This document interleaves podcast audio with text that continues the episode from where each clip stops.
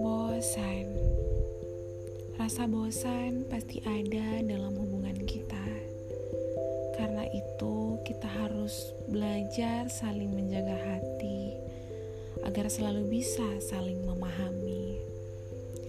Jangan sampai susah dan sedih sendiri-sendiri. Jangan sampai saat aku tidak nyaman,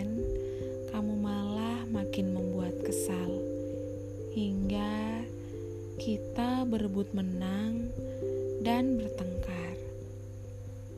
Jangan sampai saling memaksakan ketika keadaan salah satu di antara kita tidak nyaman.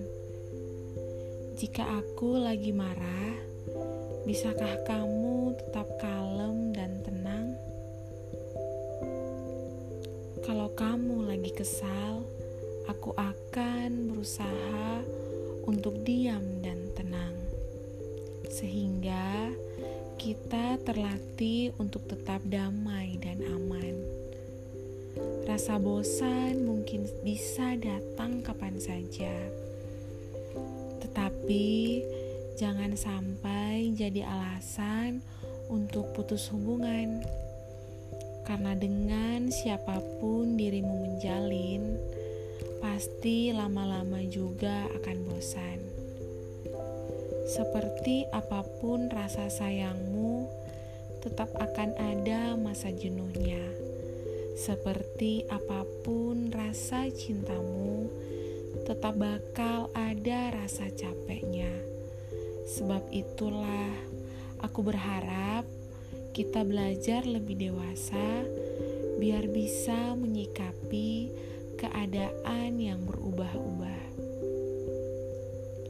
Rasa bosan tak boleh jadi penyebab kita bertengkar, tetapi harus jadi alasan kita untuk saling menghibur dan mencari sesuatu yang menyenangkan.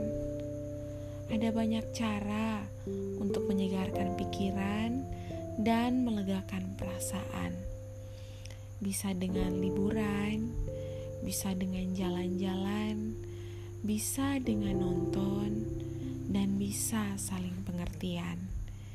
Yang terpenting harus menghindari sikap egois yang membuat keadaan semakin tak harmonis.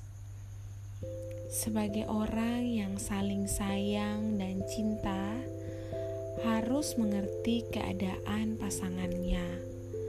Kapan dia sedih, kapan dia tak enak, kapan moodnya turun, dan kapan aktivitasnya sibuk.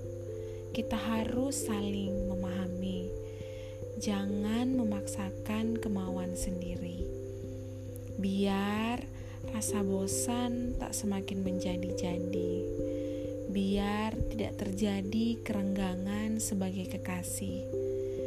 Sikap saling pengertian harus diutamakan untuk saling melengkapi dalam suatu hubungan.